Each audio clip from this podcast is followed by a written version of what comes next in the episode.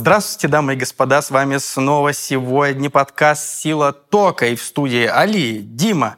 Мы продолжаем с вами путешествовать по миру юридических наук, и сегодня в гостях у нас кандидат юридических наук, ассистент кафедры криминалистики Московского государственного университета юридического факультета, между прочим, адвокат Крюкова Евгения Сергеевна. Здравствуйте. Здравствуйте.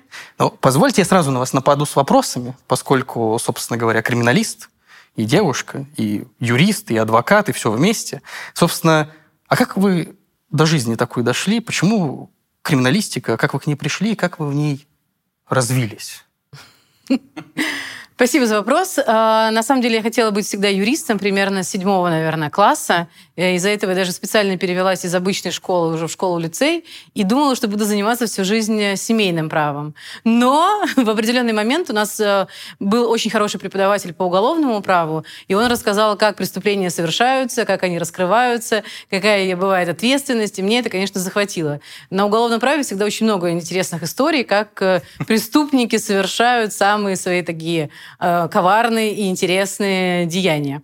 А потом, когда я уже поступила в университет, э, это было в Санкт-Петербурге, Санкт-Петербургский университет я окончила, э, там как раз у меня был уже очень интересный преподаватель по криминалистике, который сказал, что можно заниматься не только уголовным правом, но и самой криминалистикой. А она сама по себе отличается тем, что мы узнаем э, и психологию преступника, и психологию следователя, и более глубоко узнаем вообще вот эти все элементы совершения преступления, не только формальность. То есть не только сам закон, каждую статью и норму, но еще и вот поведение человека, тактику, стратегию, как лучше его разговорить, э, какие вопросы надо задавать, не надо. То есть это уже такая наука на стыке э, юриспруденции и психологии. Ну, то есть вот эти вот все подходы, как поймать маньяка, который где-то кроется в лесах, именно составить психологический портрет, это тоже к вам вот это? Да, вот, да, да, это все к нам. Э, ну, к нам и к психологам. Есть еще юридическая психология, но вот где-то мы все пересекаемся. Мы больше говорим про то, э, в каких кустах нам лучше сидеть, чтобы этого маньяка поймать. А психология говорит уже о том, э, когда мы его поймали, как с ним лучше себя вести. Mm-hmm. Как разговаривать, как найти контакт, чтобы он нам все рассказал. То есть мы все равно пересекаемся между собой. Ну, это все равно же наука. Я в том смысле, что есть у каждой науки свои области. Есть прикладная область непосредственно, есть теоретическая область. Вы вот из какой из них? И вообще они есть или нет? Потому что в общественном создании криминалист ну, это дядя с кисточкой, который ходит по месту преступления, там раскладывает э, в виде зебры какие-то полосочки. Э, линейка. Вообще это линейка. Ну, я так а, На самом деле я и теоретик, и практик. Конечно, сейчас я больше теоретик и преподаватель, и криминалистику изучаю исключительно как науку и занимаюсь как наукой. Но, в принципе, в моей жизни был период, когда я работала э, классическим криминалистом, экспертом, составляла фотороботы, выезжала на места преступления, но мне это не очень сильно понравилось, поэтому я перешла в научную составляющую такую она все-таки поспокойнее. Действительно, как вы отметили, я женщина. И для женщины это не самая хорошая работа, потому что бывает, что ночью надо выезжать на место э, преступления, а там может быть утопленник быть или э, какие-то другие истории не очень приятные. И спать после этого спокойно ты не можешь. А у меня была история, когда ко мне привели на допрос двоих мальчиков, а, которые стали Э, жертвами сексуального преступления в лесу. И им надо было э, рассказать мне это и рассказать, как выглядит человек, который на них напал. А я, соответственно, должна была составить фоторобот. И вот это самый запоминающийся, наверное, случай за все там полгода моей работы, когда ребята э, плачут, ты плакать не имеешь права, ты должен спокойно работать. А ты понимаешь, что вообще для, на, жизнь их, э, она вообще стала абсолютно другой. И когда родители э, волнуются и так далее. То есть после таких историй вряд ли можно спокойно приходить домой и забывать про работу в целом. Ну, особенно для, для женщин. А Поэтому наука теперь уже. Насколько сложные, ну, скажем так, кейсы которые приходится исследовать вообще именно с научной точки зрения, и насколько это вообще возможно. Я поясню, потому что есть стереотип, э, ну и в обществе, и вообще обычно иногда на голубом глазу, так сказать, специалисты высказывают мнение, что действительно сложных преступников, их, во-первых, единицы, и поэтому их невозможно изучить вообще. Они, ну, это просто явления, которые годами скрываются. Ну и плюс скажем так, вспомним э, всякие события из нашей истории, ну, не так уж и сильно давние, да, то есть это всякие громкие дела, там, э, Скопинский маньяк, Чикатило, который годами, ну, то есть годами, казалось бы, можно же как-то что-то сделать. Вот. И поэтому, соответственно, опять возвращаемся к вопросу про сложности, как вообще исследовать маньяка, который средней руки и прям ну, виртуоз, если к ним вообще это можно так отнести. Фраза «маньяк средней руки» — это красивая фраза. Она может стать заголовком где-нибудь. А, конечно, на самом деле, а, вот криминалистика, она основана на закономерностях. То есть мы в любом поведении, в любых деяниях выявляем эти закономерности. Поведение человека, как он совершает, в какое место, в каком времени, в отношении кого. А, бывают и случайные истории, естественно. То есть мы тут разделяем, но, в принципе, основа идет такая закономерная. И все действия одного и того же человека, они всегда соотносятся между собой. И, в принципе, если он долгие годы совершает преступление одинаково, то его рано или поздно поймать можно. Вот если он уже совершает преступление разными способами, меняет тип жертв, меняет орудия, меняет места, тогда уже все гораздо сложнее в разы. А, те маньяки, которых вы назвали, это вот как раз э, значение личности в истории. То есть э, благодаря, по сути, Чикатило, я скажу правда, вот это благодаря, стали изучать в России серийные убийства. Возникла необходимость, получается. Да, просто. до него не серьезно к этому не относились. Они были на самом-то деле, но их воспринимали как э, больше деяние психически неспокойного какого-то человека, да, болеющего. А после Чикатило стали понимать, что есть еще здоровые люди, которые понимают, что они совершают совершают. И э, Чикатило на судебном заседании, он тоже уже э, прикидывался сумасшедшим. То есть он играл такую роль, он там раздевался. Э, до суда он вел себя абсолютно иначе. То есть он здраво понимал, он здраво рассказывал, в каких-то там своих эпизодах он признавался, а потом он понял, что какая ответственность может быть, и попытался уйти от этой ответственности через вот сумасшествие. Э, ну, чтобы его отправили в медицинское учреждение. Из медицинского учреждения там э, всегда попроще, еще и можно сбежать и так далее. Э, поэтому вот есть отдельные персонажи, которые очень сильно влияют на развитие науки в целом. Независимо от того, это убийство, это кражи, грабежи, там, мошенничество. То есть те, которые открывают какой-то новый путь, и наука начинает их изучать, присматриваться и снова выявлять закономерности в их поведении. В деле Чикатило там 229 томов, то есть у него 53 жертвы из тех, которых мы знаем. А, есть еще, по идее. То есть 229 томов, и приговор — это 239, по-моему, листов. То есть если представить пачку бумаги, вот, которая продается везде, это вот ведь это только приговор. То есть э, у меня есть все копии этого материала уголовного дела, я ездила в Ростов специально, и я знакомилась с этими материалами чуть ли не целый месяц. То есть я фотографировала, читала, изучала. Это огромная работа следственная была. Ну и, соответственно, да, это огромная работа самого Чикатила. То есть за все эти годы совершать столько и не быть пойманным, а когда он был пойман, э, уходить от ответственности, это тоже надо уметь.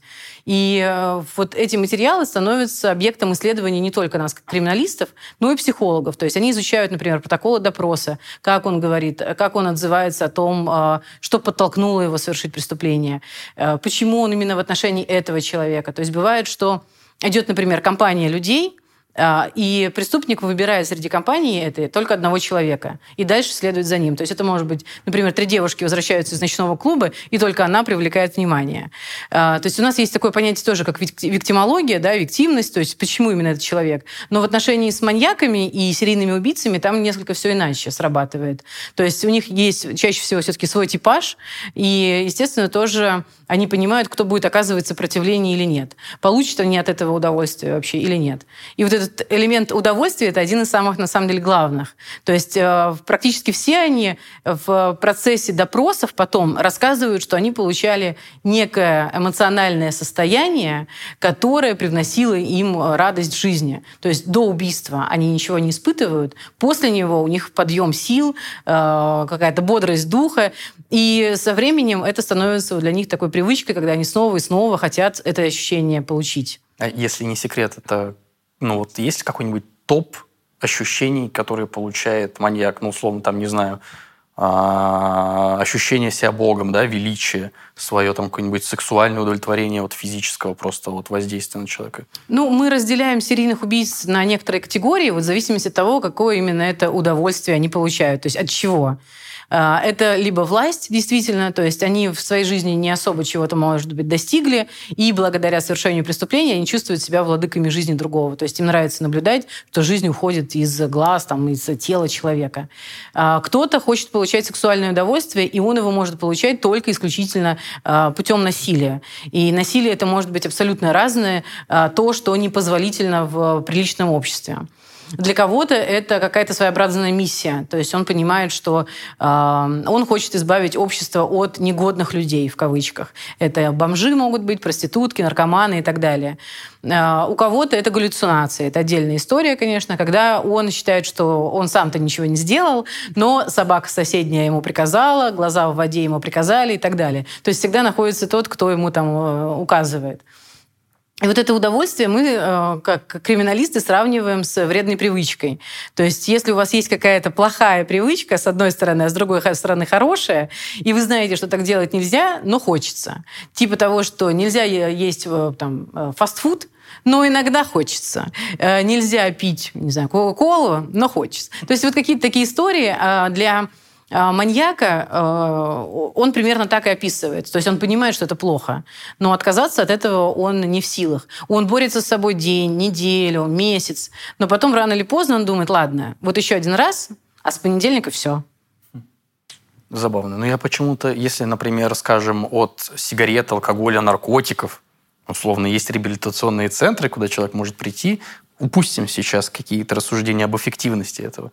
Я ни разу не видел, чтобы у нас пробовали вылечить маньяка от его пристрастия.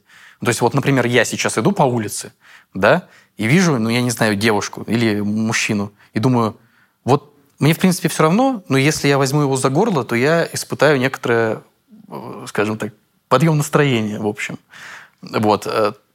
Э, что мне делать в этой ситуации? Если я потенциальный маньяк, ну вот просто представим. Брат, там уехать, тогда надо, тогда надо что-то делать. Да. Оставьте свои контакты, это во-первых. И теперь я буду волноваться, что вы такие примеры приводите. А во-вторых, на самом... Да. На самом деле есть такой центр, а, о нем мало кто знает. А, в свое время был психиатр Бухановский, Александр Олимпиевич Бухановский. Он знаменит как раз делом Чикатило. Он а, составил психологический портрет, который, вот, считается, помог в расследовании дела. Э, он и его дочь, они психиатры, он уже умер, а дочь продолжает его дело. Есть центр «Феникс», он, по сути, единственный центр в России, который как раз занимается сложными детьми и людьми. Э, я в этом центре тоже была, но не как э, клиент, а как посетитель.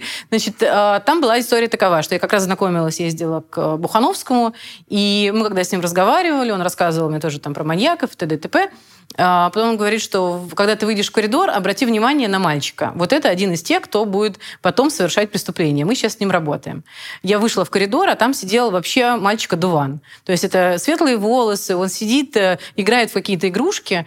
А потом уже вот мы там какое-то время общались и отслеживали его судьбу. У него есть вот это стойкое желание к насилию. А сначала оно проявлялось на животных, потом у него была сестра, насколько я помню, ну кто-то вот, э, брат или сестра.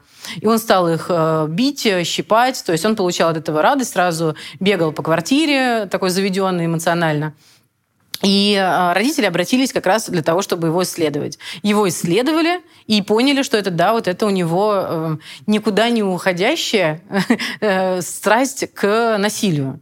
И с ней справиться практически невозможно. То есть вот это долгие годы его как-то там психологическими и психиатрическими средствами пытаются привести, ну или, надеюсь, уже привели в себя. Евгения Сергеевна, это врожденная история или приобретенная? То есть, вот, ну, я, я понимаю, что вопрос, наверное, больше к психологам, чем э, к криминалистам, но я уверен, что вы в одном э, сообществе эту тему не раз обсуждали. Ну, то есть, это какой-то психотравмирующий опыт в раннем детстве, или это вот что это? это, это или это врожденное? Гены. Можем мы по генам, например, узнать?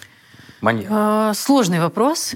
Э, потому что на самом деле есть и ген, который отвечает за насилие и желание э, убивать и так далее. И западные ученые на этом делают огромный такой акцент. Очень много работ, посвященных этому. Э, как работает кора головного мозга. Они проводят там МРТ преступников и вот показывают, как это развивается все. Российская криминалистика и психология больше считает, что это приобретенное. То есть если исследовать все биографии серийных убийц, вот, которых мы знаем, практически все они вот в детстве что-то пережили. Либо это какие-то события их жизни, травмирующие, то есть э, кто-то их обидел, э, обзывал, э, что-то такое. Либо это травма, просто вот настоящая травма физическая. Он ударился головой, и после этого он стал другим человеком. И вот это вот другой человек, он стал таким насильником. Ну, мне кажется, если ну, если покопаться и подумать, то можно, мне кажется, в жизни каждого человека какой-то найти травмирующий опыт. Тот с качели упал. Вот я в качели в детстве упал. Мне никого за горло схватить не хочется. Вот. Вы меня уже оба пугаете. Да, но в смысле, э, это же, это же по сути, ну, какое-то притягивание, может быть, э, за уши, с одной стороны. А с другой стороны, э, вот западные ученые могут ну, вот они считают, что они могут просканировать кору головного мозга какого-либо человека и сказать э, без каких-то там клинических симптомов, что ну, у него есть склонности к чему? А, я думаю, что все в совокупности. То есть нельзя по одному какому-то критерию делать вы, вывод. Иначе тогда мы все да, что-то где-то переживали, и у каждого есть какая-то предыстория. Но мы от этого пути ушли. Э, то есть здесь мы, во-первых, все-таки западные ученые, они изучают уже э, преступников. То есть э, изначально ученый знает, что это мозг того, кто преступление совершил. И, возможно, он знает, что там надо искать. Э, вот можно ли будет э, всех да, просканировать и потом выявить, что вот здесь есть предрасположенность, или этот человек совершает преступление, э, но скрывает от нас. Это вот будущая наука. То есть мы только сейчас про это начинаем говорить. Э, такое применяется, вот, ну, хотят применять э, в допросе. То есть перед допросом очень многие люди, э, следователи любят проводить полиграфическое исследование, да, полиграф, вот, говорит правду или нет. И примерно то же самое, вот как раз американские ученые предлагают сканировать мозг, чтобы понять, есть ли там элементы вот этого вот значки насилия или нет. Если они есть, то в допросе можно уже строить, быть более уверенным, что человек совершал преступление когда-то. Мы не знаем, какие, когда, что. А преступление только физическое считается? Я поясню. Вот опять же, мне может нравиться людей бить. Ну, просто физически как-то на них воздействовать. Можно я отсяду? Нет, ну, а если ты отсядешь, то я все равно смогу тебя достать э, своей речью. То есть, если я, например, люблю издеваться э, над человеком, ну, таким условно психологическим терроризмом заниматься, то есть доводить до самоубийства, например, делать это вполне осознанно, то есть влиять на человека. Угу. Этим тоже занимаются криминалисты или это Да, вне да, вообще? на самом деле да. И криминалисты, и те, кто занимается уголовным правом, и психологи. А, это тоже вид насилия, просто психологического насилия, когда систематически а, ставят человека в неудобное положение. А, говорят ему какие-то слова неприятные, обзывают его. То есть вот этот буллинг, да, э, он как раз основан на том, что человека доводят. Одно дело, когда его обозвали буквально там один раз, да, и другое дело, когда когда ежедневно кого-то называют каким-то словом. И человек волей-неволей начинает э, воспринимать, что, во-первых, он такой, а во-вторых, что его обижают. То есть ему некомфортно. Это бывает даже, э, что ученые пишут, что это равносильное, то есть равнозначное насилие, что ударить ли рукой, что ударить э, там, словом. То есть эмоционально человек все равно в этот момент испытывает равную боль. Э, и, возможно, даже боль физическая, она более быстро уходит, чем боль эмоциональная. Эмоциональная еще может и травму наложить, и все, и понеслось. Да. Но тут я сразу вас хочу поймать вот э, за эту мысль и спросить. Ну вот вы говорите буллинг, например, да? Ну, или, например, какое-то простое физическое воздействие, да, тоже вот я щупаю Али. Это в принципе, достаточно в лоб. Это очень простое действие. Оно как бы... Это один шаг, это один логический шаг угу. так сказать. Но если я действую в два логических шага, я сейчас подразумеваю умных маньяков, действительно умных, осознающих, что они делают, продумывающих свою стратегию, и которые зачастую становятся, э, ну, в общем-то, героями, в том числе и наших лент, кино в том числе. Вспомним Ганнибала. Это очень умный человек со своей философией. Что, что, вот что с ним делать? Есть вообще такие, во-первых, такой вопрос, а во-вторых, что с ними делать? Э, слава богу, Почему таких мало. На самом деле, вот те э, персонажи, которых мы обычно видим в фильмах, в сериалах, э, которые очень серьезно подходят к совершению преступления, продумывают каждый элемент, находят какое-то специальное оборудование, одежду, вычисляют там время, место, таких практически нет. То есть это как раз вот редкие люди, которые долгие годы совершают преступления, и потом более-менее мы про них узнаем. А иногда мы про них и ничего не узнаем. История с Зодиаком — это одна из самых легендарных популярных, наверное, историй. И тоже есть прекрасный фильм на эту тему а, когда преступник совершает преступление и играет со следствием. И вот это, в этой игре проявляется как раз его организационный такой навык. То есть он знает, что его невозможно поймать или сложно поймать, и он заранее еще и усложняет жизнь следствию, подбрасывает другие доказательства, пишет э, какие-то там логические задачки следствию, Таких очень мало. В большей части случаев э, преступник, особенно серийный там, маньяк, убийца, э, он э, эмоционален. То есть он захотел совершить преступление, и он его совершает. Ну, потому что он не психопат, то есть он не, не безэмоционально психопат. к этому относится, он именно переживает как-то глубоко эмоции? Переживает, но не сильно готовится. То есть вот если, например, мы бы с вами хотели ограбить банк, мы бы с вами готовились достаточно долго. То есть это мы бы... Даже если, это... даже если смотреть фильмы обычные, там сколько-то там друзей Оушена, они чуть ли не год к этому готовятся. Это карты, какие-то схемы, навыки, четкое распределение ролей и так далее. В, с убийством все-таки несколько все иначе. Практически никто к этому серьезно не готовятся. То есть не подбирают специально жертву, не подбирают э, орудия. Э, бывают истории, но они редкие. Это в основном, э, ну, наверное, один из самых таких классических примеров, когда человек готовился, это маньяк, который был в Витебске и убивал, сейчас у меня вылетела, естественно, фамилия из головы, который убивал пионеров. А, это, это который-то еще вешал-то Э, Сливко. Да, Сливко. Насколько помнится мне. А, да, он, то есть там ситуация была такая, что он был пионер-вожатым, он э, общался с этими детьми постоянно, был в контакте. Он хотел убивать, и он для того, чтобы совершать эти преступления, э, оборудовал гараж. То есть он приобрел этот гараж, он оборудовал его, он долгие годы закупал, а, строил а, и все остальное. И когда пришел тот момент, когда он уже был готов, то есть он понял, что все у него готово, он стал совершать преступление. И до этого момента он не совершал. То есть он держался, и э, ему проще не совершать преступление, да, чем совершать в неподготовленной почве.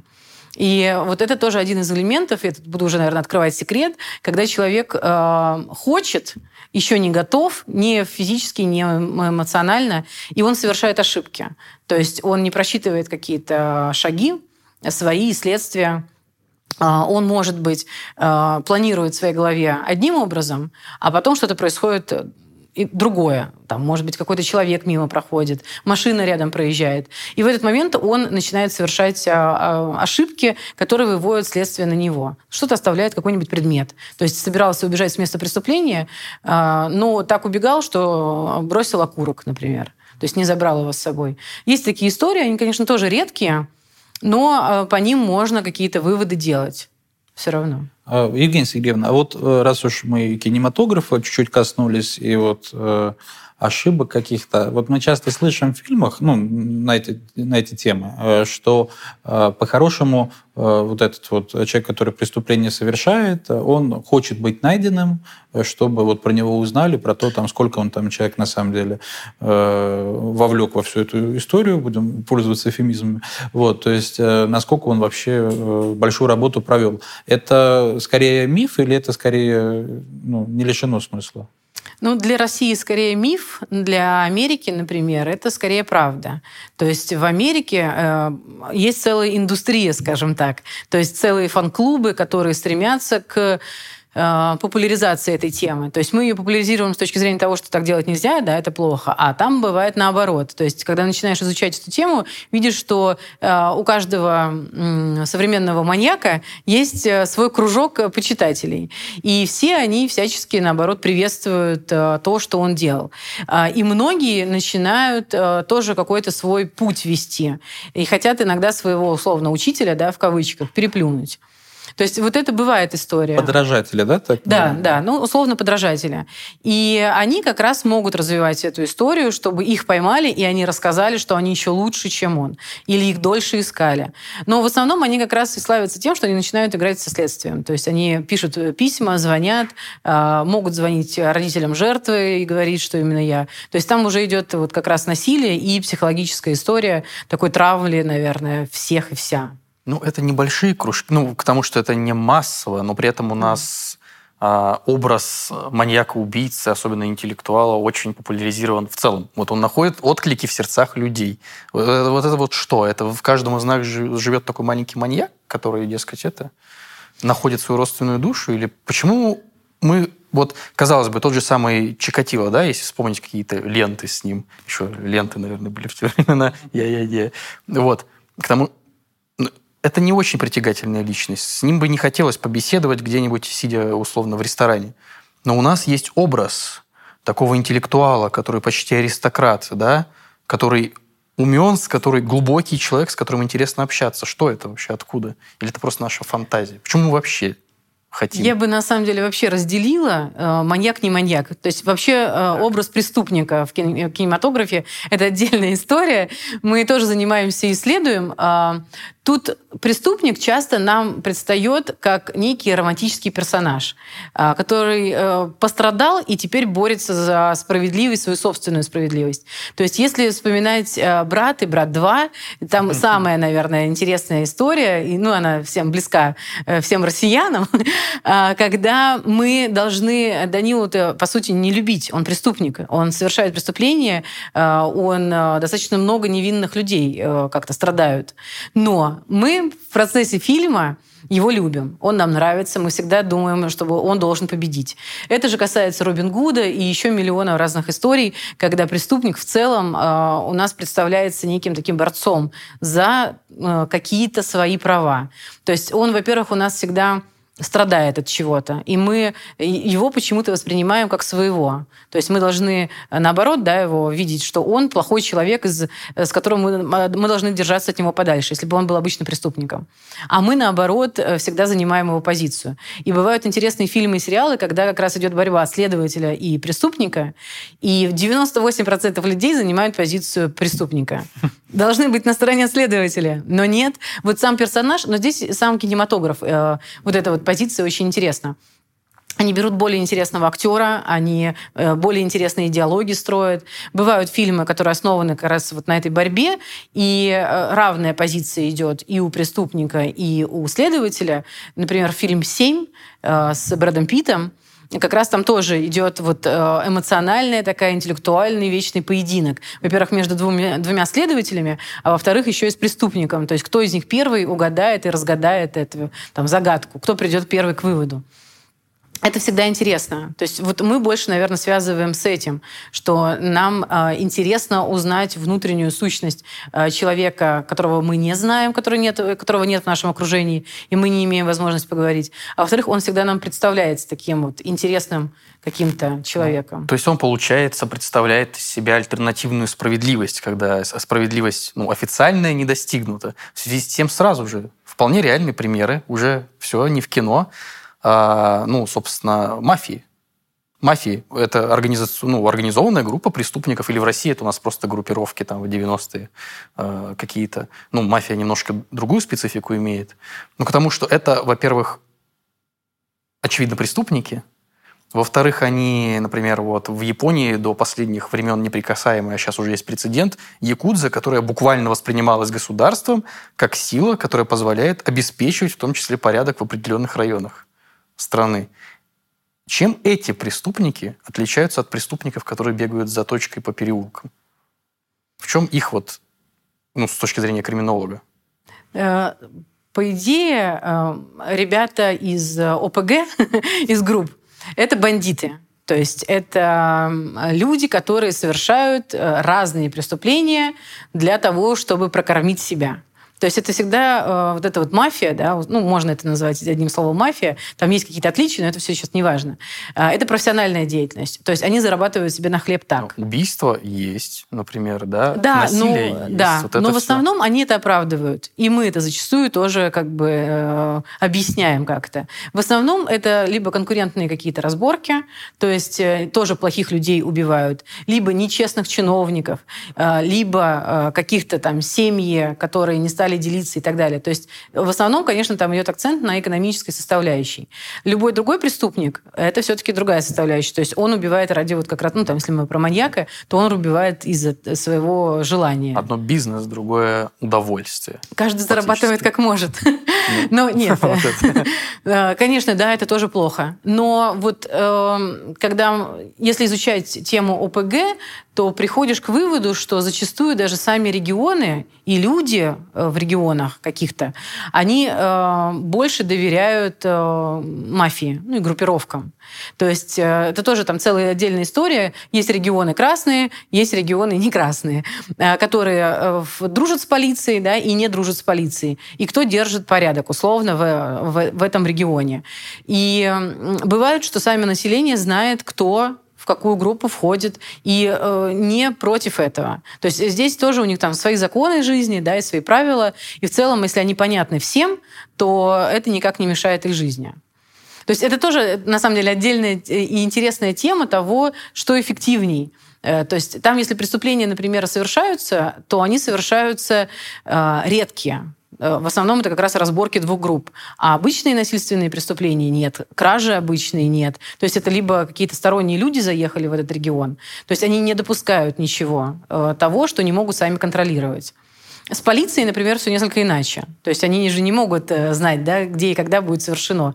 Поэтому они уже борются с тем, что совершили. Они не могут общаться с преступниками и договариваться на каких-то историях. Мафия в этом смысле может.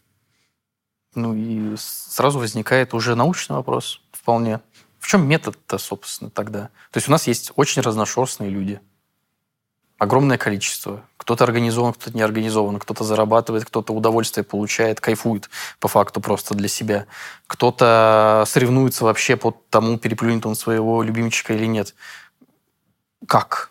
Как их следовать? Вот вам доводилось общаться лично с такой личностью? Ну, у меня, конечно, есть много разных историй. Во-первых, как у адвоката, к адвокатам чаще всего обращаются люди с криминальные, поэтому... Логично, Но да. об этих историях мы обычно стараемся не говорить. А как э, криминалист тоже, да. У меня есть история э, студенческая, вот она, наверное, самая такая простая, и про нее можно, про нее можно легко рассказывать. Когда я проходила практику, вот когда я уже приняла решение, да, что буду криминалистом, э, пошла в следственный комитет, ну, это была еще прокуратура, но условный следственный комитет, э, сказала, что я хочу пройти практику и вообще узнать, что есть преступление. Меня поставили к следователю по особо важным делам, который занимался как раз бандитизмом и убийствами. Следователь был прекрасный, сразу меня на следующий день отправил в следственный изолятор, чтобы я уже сразу поняла и ощутила на себе, что это такое. Раз я хочу, то нате получите. мечты прям. Да. Класс. И мне как раз пришлось, это было еще в Петербурге, э, кресты. Впервые в жизни я туда попадаю. Это очень, э, с одной стороны, интересно, с другой стороны, неинтересно и страшно. То есть э, надо представить, что это длинный такой коридор. От коридора отходят кабинеты, двери закрытые за этими дверьми как раз уже э, можно сидеть и общаться со своим там, доверителем или с э, допрашиваемым.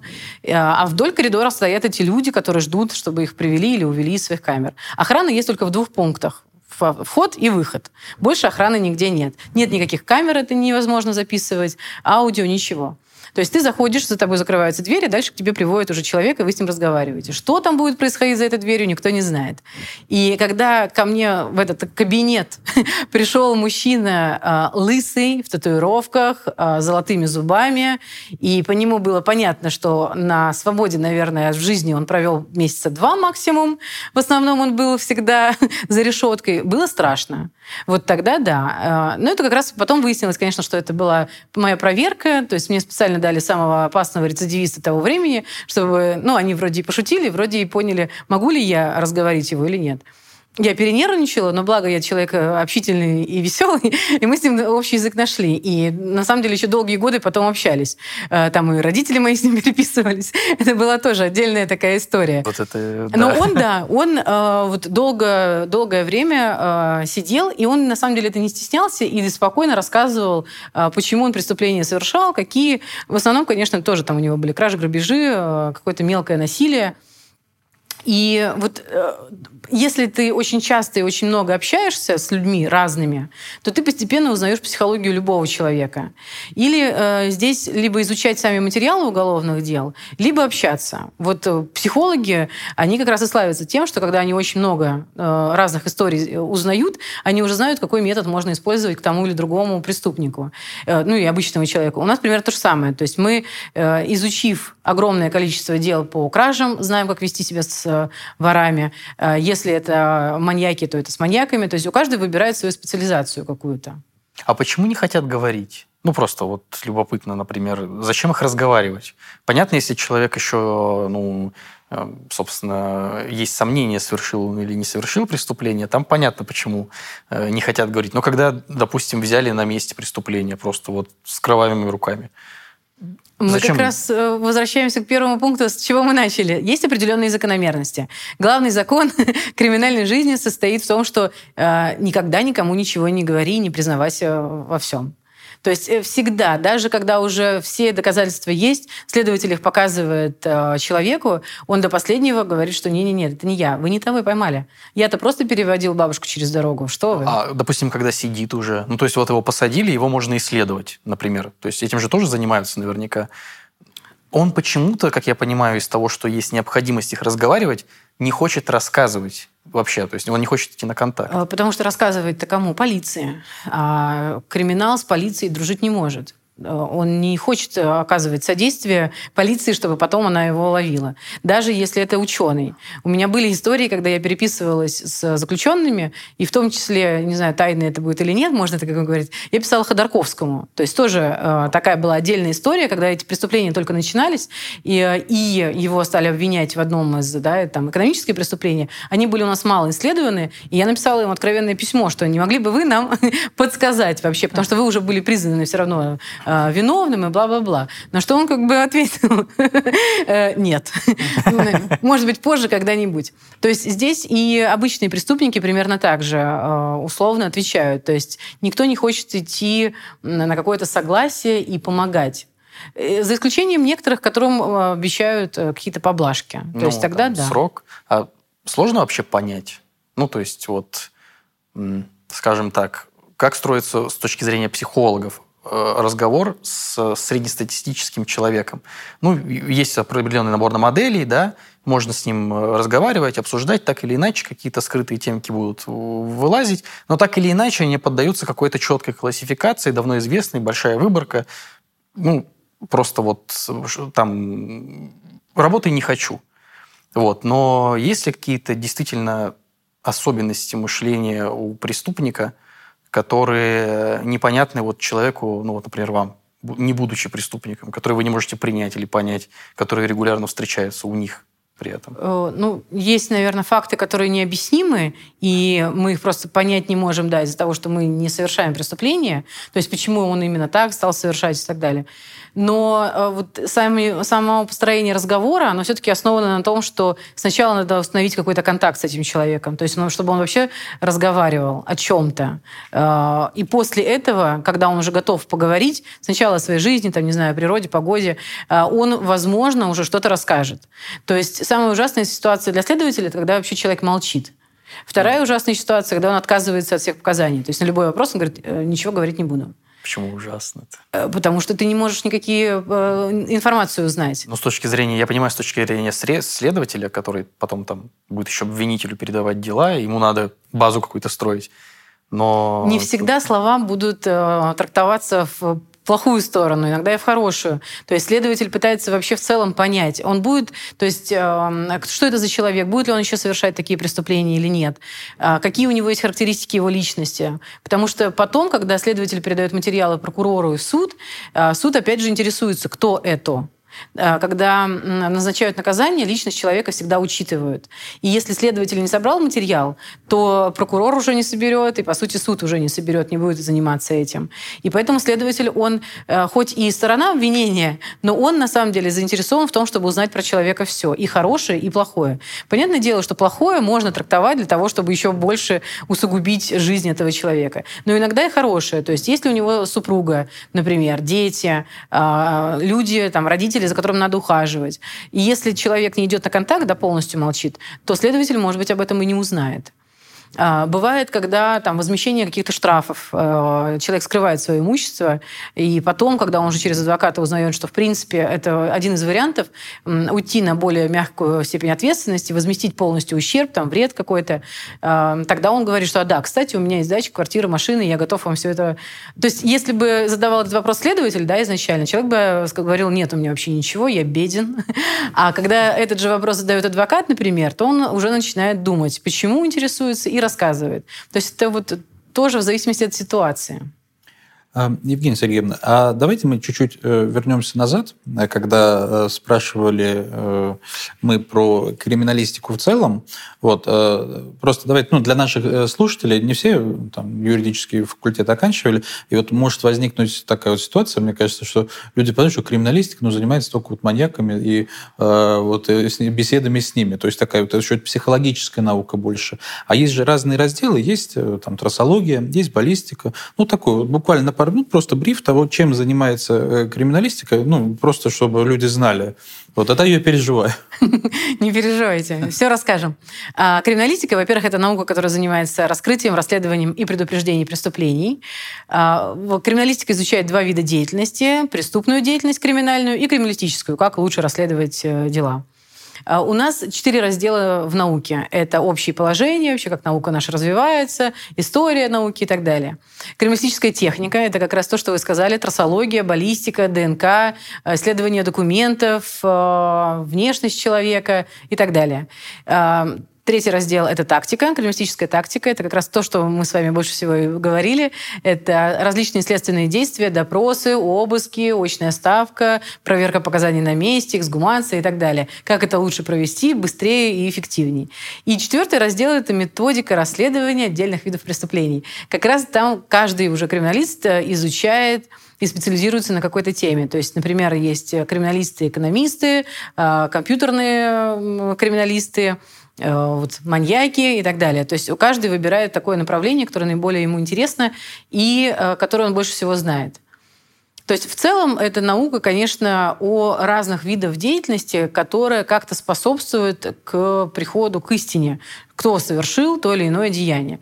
При этом современная криминалистика — это не только преступления, это вообще любые деяния, деликты. То есть мы сейчас работаем и для нотариусов, и для компаний э, частных, э, когда просто надо узнать, это событие было спланировано или не спланировано. Этот человек, э, допустим, внутри компании подозревается, что он выносит бумагу, не знаю, там, канцелярию. Он или не он? Вот, к нам тоже обращаются, чтобы мы по поведению, по разговору поняли, деле. И можно было бы какими-то самыми простыми средствами вычислить. То есть мы, на самом деле, уже работаем не только даже вот с преступлениями, а с широким таким спектром действий обычной нашей жизни когда вы, вы, наверное, когда ездили в Ростовскую область изучать материалы дела, это все надо было печатать. Мне кажется, кое-где начала пропадать бумага, это как раз, да? Я не печатала. У меня все на флешках. Все. Ну, правильно. Э, зачем признаваться? Значит, э, я еще хотел задать вопрос один. А вот э, с точки зрения специфики вот этих деяний, вернемся, я так и вопрос, который не задал, я записываю, позвучиваю. А есть вот этот особый почерк, в деяниях, да, вот таких особо отличающихся преступников, вот, мани... маниакальных, а когда вот надо, чтобы все обязательно соответствовало вот э, тому, что он думает, э, когда, не знаю, какие-то там с места преступления изымаются там э, элементы одежды, когда все должно обязательно в какой-то день случиться. Это вот какие-то вот особенные случаи. То есть если у человека вот все не пройдет не по его ритуалу, то все напрасно, да, будет? Вот. Угу. Угу. И э, а в чем смысл-то вот, вот, вот этого всего действия? Как люди приходят к тому, что им надо совершать вот эти вот повторяющиеся действия там, в какой-то день или какую-то там деталь одежды собирать или еще что-то? То есть вот э, мне всегда это вызывало э, много вопросов. А в чем смысл-то? Тут вопрос, на самом деле, фантазии. То есть человек э, планирует да, и думает. То есть мы когда говорили организованный, организованный или неорганизованный, мы все начинаем друг на друга смотреть очень внимательно, с подозрением. Просто он описал пару ситуаций из моей жизни. Если бы он не сказал, что это про маньяка, я бы думал, все так живут нормально. Когда у тебя есть ритуал... Когда ты с трупа снял, да, что Нет, нет, нет, это не... Я просто потому, что у тебя же есть ритуал. Нет, ну это криминальный ритуал. Мы про криминальный. Не волнуйтесь, вы же не слушаете. Хотя теперь мы уже ну, все об этом думаем. Говорят, а. по статистике, каждый третий человек маньяк. Вы не маньяк, я не маньяк. Не-не-не-не. Но а, телефончик оставлю. Да, я уже поняла, что мы будем работать вместе. Э, смотрите, э, да, на самом деле, вот мы когда говорили про организованный неорганизованный да, преступник, он планирует, не планирует свои деяния. Он, любой человек, э, он фантазирует, он думает, мечтает, моделирует ситуацию. И вот в этой фантазии его проскальзывает, какие элементы должны быть. Кто эта жертва, например, это мальчик, девочка, светленькая, темненькая, в какой одежде, в какое время суток. То есть из-за того, что этот человек достаточно часто вот фантазирует, у него эта картинка перед глазами стоит, и ему хочется э, к ней приблизиться. Поэтому он максимально выбирает э, время, место и все остальное в соответствии с своей картинкой. Если не сходится реальность с картинкой, он может от этого отказаться. Может рискнуть и совершить преступление. Э, может выбрать, попробовать совершить преступление в меняющихся условиях. То есть планировал он в отношении блондинки, но блондинки нет, он выбирает брюнетку и так далее. То есть вот этот криминальный почерк, он на самом деле очень важен. Для многих маньяков он принципиально важен. Э, бывают, когда привносят какие-то свои элементы. То есть он не уносит с места, а приносит э, какое-то специальное оборудование, предметы одежды переодевают. То есть есть э, был маньяк знаменитый тоже достаточно, черноколготочник, это Цуман фамилия. А, он э, насиловал и убивал женщин, то есть э, он ловил любую абсолютно, которая ему попадется, э, затаскивал в кусты, ну, в какое-то место, да, там, уединенное, и переодевал ну, для себя. Э, понятно по названию, что принципиальным элементом для него были черные колготки. Вот без них э, ему было сложно совершать э, все действия. Э, так как э, найти черные колготки, ну, женщину с черными колготками сразу было бы сложно, он приносил этот элемент э, сам. Бывает такое же в отношении э, там, детей, э, в отношении каких-то событий, э, то есть время выбирается. Ему э, поймать у человека может в одно время, но потом выжидать э, до определенного часа, когда ему наиболее хотелось бы, чтобы это преступление было совершено. То есть вот эта ритуальность, она на самом деле очень важна, и по ней мы как раз и вычисляем чаще всего человека, что в районе, вот когда там в газетах, например, или в СМИ говорят, э, действует маньяк. Вот действует маньяк, это значит, два раза было совершено аналогичное преступление. Первый раз на кого-то напали, и второй раз схожим образом напали. Например, там в лифте где-то или в, там, в подъезде. То есть сразу же э, на это обращает внимание полиция. Плюс бывают истории, когда человек совершает преступление вообще одно и то же, в одно и то же время, в одном и том же месте, с разницей в один год. То есть я тоже, когда изучала дела, а, встречала такие события, когда, например, а, первое убийство, изнасилование было совершено, там, дом, адрес такой-то, и на восьмом этаже, а следующее ровно через год на седьмом этаже. А, то есть понятно, что человек это выбирает специально, не случайно. Либо он должен жить где-то в этом районе, либо, либо очень медленно выбирает. спускаться по лестнице. Ну, это шутки криминальные. Да, черный юмор. Вот на самом деле и по таким моментам можно вычислять. Мы там вычисляем, у нас есть э, специальные алгоритмы вычисления места жительства человека, его там зоны активности, исходя из как раз тоже таких геометрических прогрессий, как обычно люди себя ведут. То есть там среднее расстояние между точками, если есть пересечение, да, то где-то да. там. То есть вот мы выделяем все. такую буферную зону, зону активности. То есть условно мы с вами, я буду примеры делать на нас теперь уже. Уже можно, да. Э, мы с вами не будем совершать преступления в самом ближайшем нашем окружении, районе, потому что условно в нашем подъезде, потому что в нашем подъезде нас знают.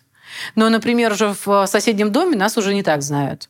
И в соседний дом можно перейти. То есть вот э, такие постоянства да, и закономерности, они есть. Угу. Их можно вычислять и по ним как раз э, понимать, где человек живет, работает, учится. То есть проблема, например, возникает сразу с гастролерами, которые да, да, уехали конечно, и там где-то, а потом вернулись. Ну да. Вот э, еще один вопросик такой. Э, ну, если байка, это не байка, гуляет. А что вот, э, ну, вот вопрос задают, что вот, значит, на, я не знаю, вы, наверное, слышали, но мы сейчас обязательно проверим на Дмитрия, что вот э, какая-то девушка, значит, на похоронах, так. она это, встретила молодого человека, и он ей очень понравился. Вот. И через неделю э, на, на похоронах, типа, ну, скажем так, там, своей, своей матери. И через неделю э, она убила свою сестру. Вот. И типа, зачем она это сделала? И вот вопросы, типа, вот, ну, зачем она это сделала? Чтобы встретить молодого человека еще раз. Вот так отвечают, ну, по версии этой задачки. Логично же. Маньяки. Че? Вот, э, ну, не, не слышали такую? Не, ну, короче, ну, адрес короче, тоже оставлю. Не, ну, короче, это, да. Ты, ну, короче... не один, я бы тоже так сказала. Ну, почему, почему вы так сказали бы? Ну, мне понятно, вы занимаетесь проблематикой, вы стараетесь с ними взаимодействовать, ну, как бы и все. Это вы э, в таких категориях мыслить вас вызывает, ну, заставит профессия. Но обычный человек среднестатистический, ну, не может ответить на этот вопрос правильно. Я сидел, голову ломал, не понял. Вот, ну, ну, понятно, мы просто эту тему обсуждали, ты сейчас э, как бы подтянул эту вещь. Но вообще, типа, вот на этот вопрос правильно может ответить только человек с маниакальными склонностями. Богу, ну, конечно, туфта, да, это все? Боюсь, что да. Но на самом деле э, есть отдельные, наверное, темы, которые просто привлекают внимание маньяков больше, чем обычных людей. Ну, маньяков, опять же, когда я говорю, это все в кавычках. Ну, да. То есть в основном это какие-то темы, связанные с кровью, с насилием и сексом. Вот это три темы, которые наибольше. Плюс это все, ну, наверное, через запятую. То есть ключевые слова и вот этот вот поиск. Тогда они привлекают э, как раз. То есть он бывает, эм, когда проговаривается, сам интересуется темой, навязывает эту тему собеседнику. Э, вот тогда я только подхожу, наверное, под этот критерий. Ну, Навязываю, рассказываю. Может быть, не только вы. Кто знает, о чем мы тут за камерой. Но я, можно, перехвачу чуть-чуть инициативу из другой области чуть-чуть. Вот, ладно, маньяки, а вот вы упомянули криминалистическую технику. Что я, я, я знал, что... Можно какой-нибудь э, пример? К тому, что я понимаю, кто такой судмедэксперт, например, который там все разрежет, посмотрит, сделает анализы, там исследует. Окей, понятно, причину смерти установит. Э, какой-нибудь там а кто еще, собственно, кто еще? Зачем вы это? Ну, давайте самое, наверное, удачное для всех нас – это исследование документов. То есть вот э, криминалистика занимается изучением подделок и выявлением подделок. А. Как обычно люди подделывают те или иные важные и неважные документы, официальные и неофициальные. То есть, например, э, как можно подделать печать и выявить подделку, естественная подпись. Ну, раньше был еще почерк, но сейчас мы стали все меньше и меньше писать, поэтому в целом мы стали уделять внимание цифровому, так называемому почерку, тоже, как можно э, выставить себя автором какой-то переписки или наоборот, или автором какого-то произведения напечатанного, там, научного труда, Опа. диссертации, может быть, что-то такое. То есть это, по сути, антиплагиат, но такой вот криминалистический антиплагиат. А можно сразу я вот э, задам вопрос на опережение? А что вы будете делать с, ну, в общем-то, с уже известным нам искусственным интеллектом? Ну вот, например, в плане документов или в плане характера какого-то, да, стилистики письма, например. А, ну, это может уже эмулировать машина. В том числе, давайте, кстати, хороший кейс, дипфейки, когда mm-hmm. известную личность наклеили лицо и понеслось. Mm-hmm. Все что угодно вообще может быть. Ш- что делать-то? Вот это все техника? Как это раз? все техника, это цифровая криминалистика, так называемая. И у нас тоже есть отдельные специалисты, которые этим занимаются. То есть они выявляют эту подделку. Дефейки можно в том числе по пикселям э, определить. На самом деле там надо и фотографию, и видео изучать, и можно выявить, что был монтаж. Иногда это, конечно, очень сложно, но в целом э, ребята-специалисты... На стыках появляются артефакты иногда. Да, да то есть это, это можно выявлять. С искусственным интеллектом у нас, конечно, огромные надежды вообще, что это как-то будет внедрено в криминалистику. Возможно, тоже секретную информацию буду выдавать, но попробуем. А, Следственный комитет, на самом деле, давным-давно мечтает о том, чтобы все протоколы и все важные документы составлялись в электронном формате. Когда у каждого следователя есть планшет, и э, информацию он может тут же для себя получать абсолютно разную. То есть тут же подключаться к камере видеонаблюдения любой, тут же измерять все, э, моделировать, э, и чтобы программа это все вычисляла тут же. То есть, в принципе, работа такая уже там ведется. Как будто бы есть а... но какой-то. Ну, это... Эм, То есть работа ведется уже несколько лет, но пока сложно там организационно это все сделать сразу, тут же. А, пока они делают, отдельно там фотографируют материалы, и они тут же ложатся в электронное дело, отдельные схемы. Искусственный интеллект нам как раз поможет, наверное, все это обобщить и тут же смоделировать, кто бы это мог быть, то есть вот продумав. Ну, то есть даже вот на, в плане автоматического анализа сопоставления фактов да, есть... сразу же. То есть вот если обнаружен Куда? след именно здесь. Куда резюме высылать? Я в этом, кстати, поучаствовал. В СК. Нет, нет, нет, сначала вам, а потом, потом СК. Да, да, контакты. А, но на самом деле уже я знаю, что ведется работа вот по почерку, да. Очень много ученых-криминалистов занимаются э, как раз-таки анализом текстов, коротких текстов. Э, мессенджеры, вот вся эта история, она для нас тоже очень популярна мессенджеры очень часто используют, понятное дело, не только обычные люди, но и криминальные люди, uh-huh. переписываются, э, входят в доверие какое-то, э, вот эти вот мошенники банковские и так далее. То есть вот как по обычному, э, по обычной смс понять, что действует одна и та же группа, например, людей, там, условно, вот мафия. Ничего. То есть это тоже все анализируется по поставлению слов, по пунктуации и так далее. То есть мы тоже можем выявить определенные постоянства да, и закономерности в написании какого-то текста. С почерком и подписью здесь основная проблема, что у нас не так много материала. То есть обычно ученый, он э, ограничен своими людьми рядом с собой. Он просит каждого своего там, друга, студента расписаться, и наполняется постепенно база. Вот когда эта база будет хорошо наполнена, тогда можно будет тоже достаточно быстро устанавливать эти закономерности. Потому что в классической науке они уже есть, осталось только их перенести вот в такой вот формат э, быстрого искусственного интеллекта. Ну и с почерком понятно, то есть э, насколько человек меняет условия письма и э, с чем это связано, с, с тем, что ему было просто неудобно писать, и у нас тогда компьютер может сразу сказать, что да, э, текст писал кто-то под углом таким-то, например. Или там на, друг, на спине своего друга. Или он пытается таким образом, наоборот, подделывать почерк под кого-то, инсценировать, что кто-то написал другой, например. То есть это все такая очень интересная история, она история будущего. Мы на кафедре этим тоже занимаемся, в том числе вот сейчас э, будут разные там школы научные да, созданы. Мы тоже себя там видим в развитии баллистики и документоведения, и искусственного интеллекта. То есть это просто надо подождать. Ждем. А вот такой еще вопрос, раз э, зашла тема про современные технологии и новые веяния. Вообще мы, э, ну, мне кажется, как вот мы, в смысле, как правопорядок, да, не знаю, как вот э, ну, как страна, да, столкнулись с, интересной, с интересным тоже явлением. Э, я не помню тоже фамилию, забыл ее как раз. Вот когда вышел какой-то маньяк э, из, из тюрьмы, и сразу все побежали у него интервью брать. Собчак, это как Собчак да, брала, да? Собчак брала, да, но она Виктор. не...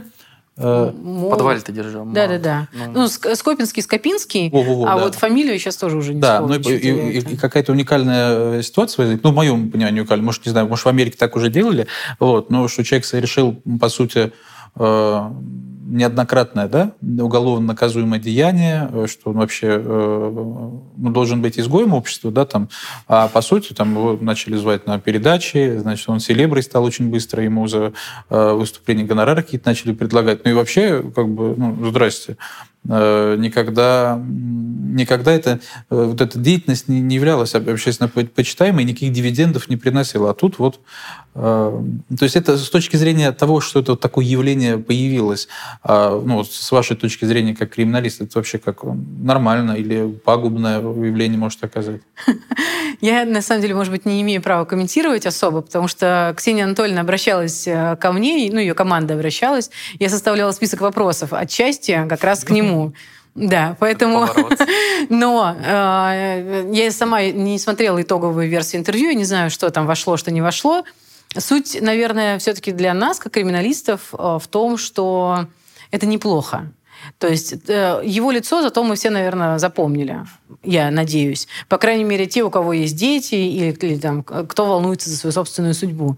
А, потому что вот когда мы не знаем, э, кто выходит и как он выглядит, и какие преступления он совершал, и он вливается в компанию, да, и мы его предысторию вообще не знаем и доверяем ему. Это хуже, чем когда все мы узнали его лицо, запомнили, и никто никогда ему, по сути, там руку не пожмет. То есть вот это тоже тонкий момент. А, Конечно, из него в определенный момент сделали звезду. Э, наверное, это не так э, понятно хорошо.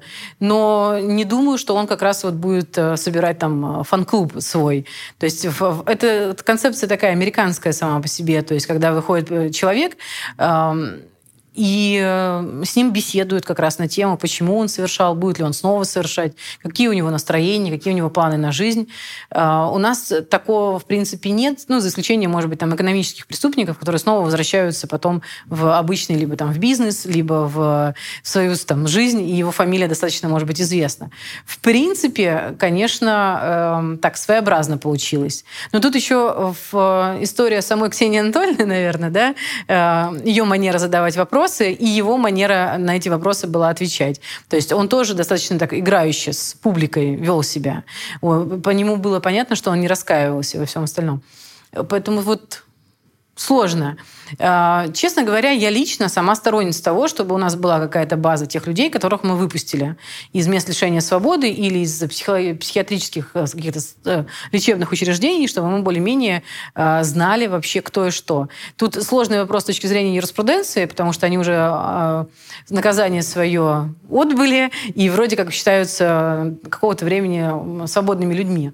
Но в то же самое время есть преступники, которые будут совершать и дальше. И вот, возможно, э, можно какое-то время хотя бы отслеживать. То есть здесь работа же еще должна быть участкового, который должен следить, они должны отмечаться. Э, в принципе, если смотреть сайты МВД, там есть раздел и преступников, и тех, кто находится в розыске, там особо опасные топ-10. Если сравнивать э, сайт ФБР, например, и МВД, это две большие разницы. Вот если людям, нашим слушателям делать будет нечего, то я настоятельно рекомендую э, посмотреть топ-10 э, ФБР и топ-10 МВД. И вы увидите, что база МВД э, последние два года вообще не обновлялась. То есть э, там э, обычные какие-то черно-белые ксерокопированные фотографии, по которым, в принципе, непонятно, э, что этот человек, как он выглядит и что он такого плохого совершил. База ФБР в этом смысле вообще идеальна, потому что там есть фотографии его детского возраста, где он проживал, что он совершал, как он выглядел в таком-то году, как он может выглядеть и так далее.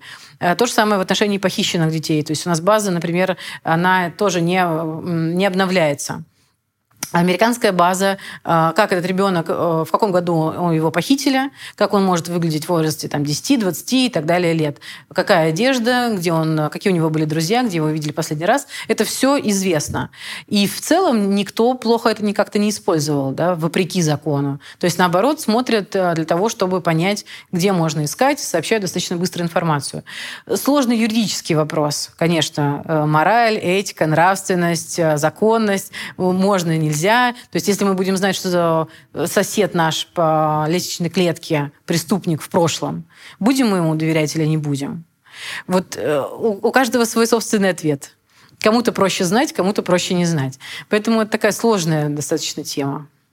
О том, э, вот мы о нем теперь узнали, э, о Скопинском, и мы к нему как стали относиться, как к герою, или наоборот, как одному из ужасных представителей общества. То есть вот Евгения Сергеевна, ну и помимо того, что вы являетесь криминалистом и э, ну, человеком, специализирующимся в этой области, вы еще и адвокат.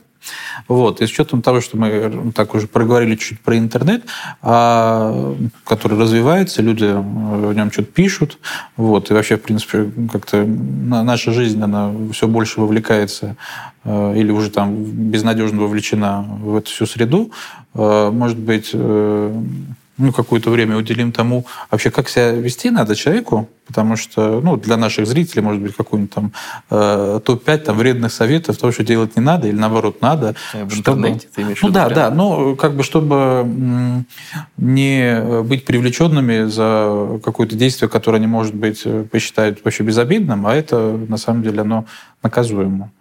Вот. Картиночки не лайкать надо. Ну, ну реп, реп, репостики есть какие-то, которые, может быть, да, не да. стоило бы делать. Или вот там какой-нибудь комментарий не стоило бы оставлять.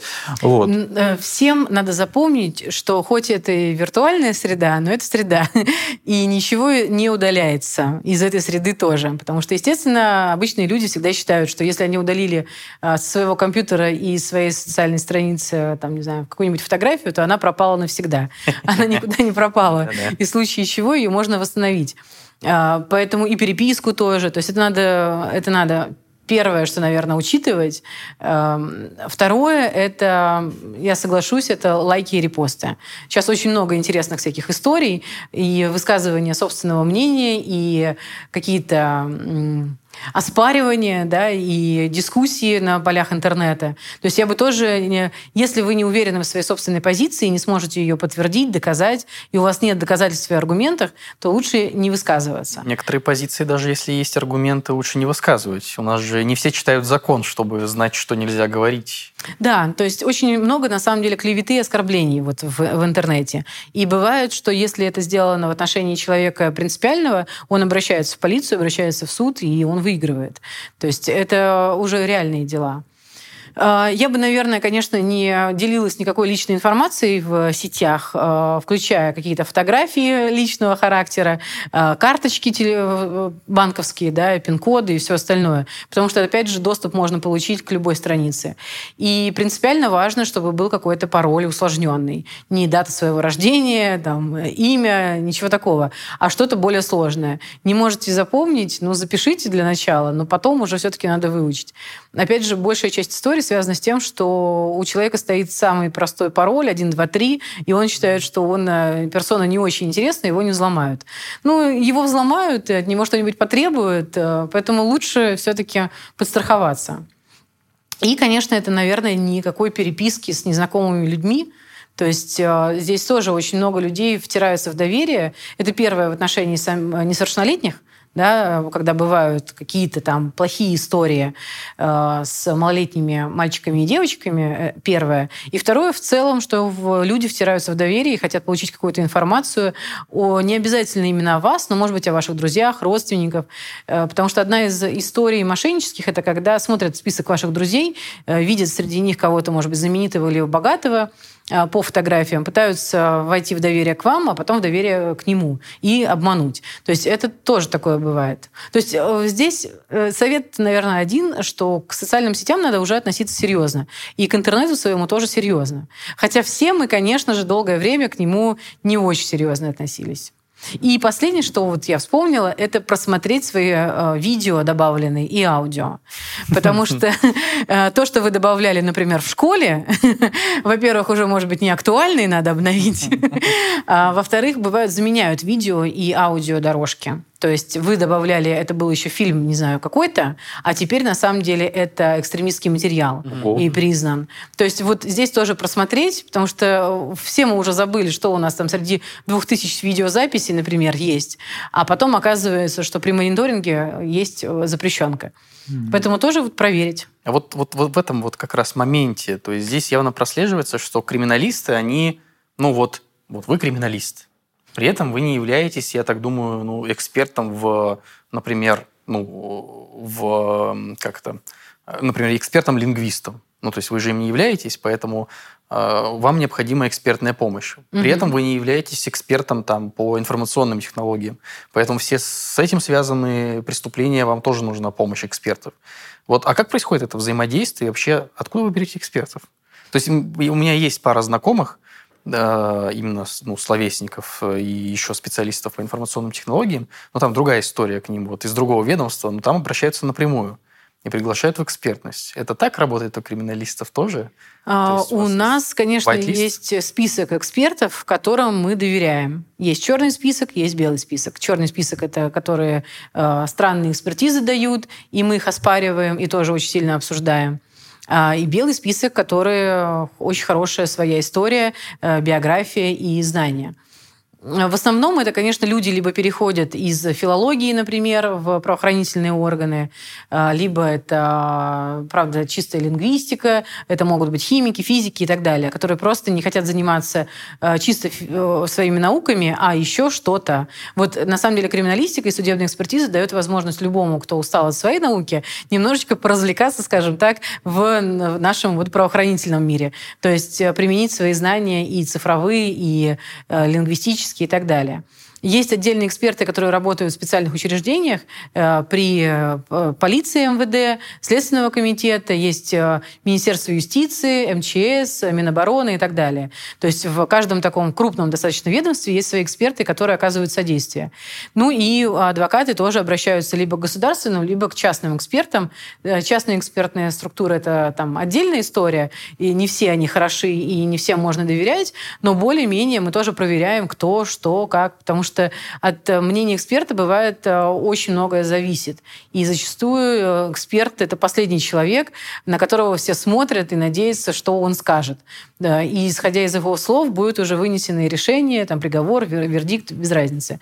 Потому что он это подтверждает уже вот великой наукой. Юриспруденция считается такая бла-бла наука, то есть когда мы можем, там, насколько, два юриста, три мнения, мы можем апеллировать разными доказательствами, красивыми словами, нормами закона, а эксперт, физик-химик, да, он уже четкие показывает э, формулы, э, какие-то химикаты, пробирки, и ему доверия там бывает больше. Поэтому э, это тоже мы тему всегда изучаем и показываем, что эксперт эксперту рознь, то есть надо к нему внимательно относиться. А, во-вторых, всегда юрист должен иметь своих друзей-экспертов и знать, к кому можно быстро обратиться и кто не откажет. Потому что есть эксперты, есть еще специалисты. Специалист — человек, который просто может сформулировать правильно вопросы, может с собой рядом посидеть на допросе, например, помочь, поговорить. Э, понятно, что если я буду разговаривать с великим хакером, нам не о чем будет с ним разговаривать, я ничего в этом не понимаю.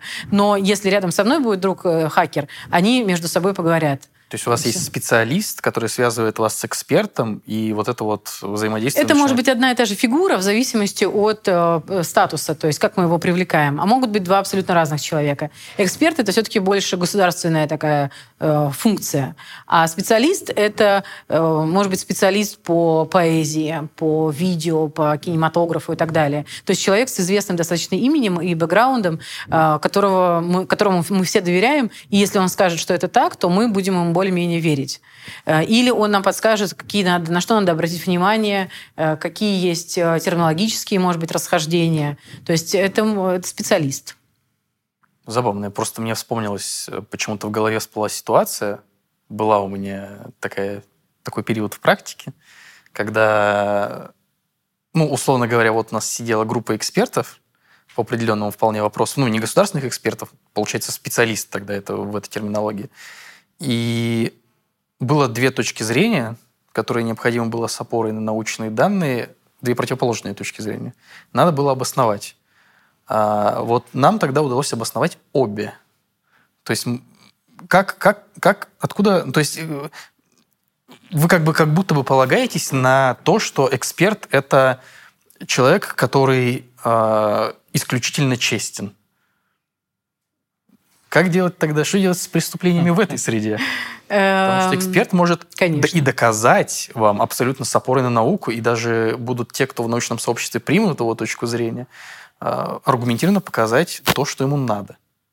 Конечно. Вот когда я говорила про черных экспертов, да, черный список, это как раз в основном люди, которые э, могут что-то совершать плохое и доказывать нечестные неправильные позиции. То есть они тоже обладают определенными знаниями, но знания эти используют во зло.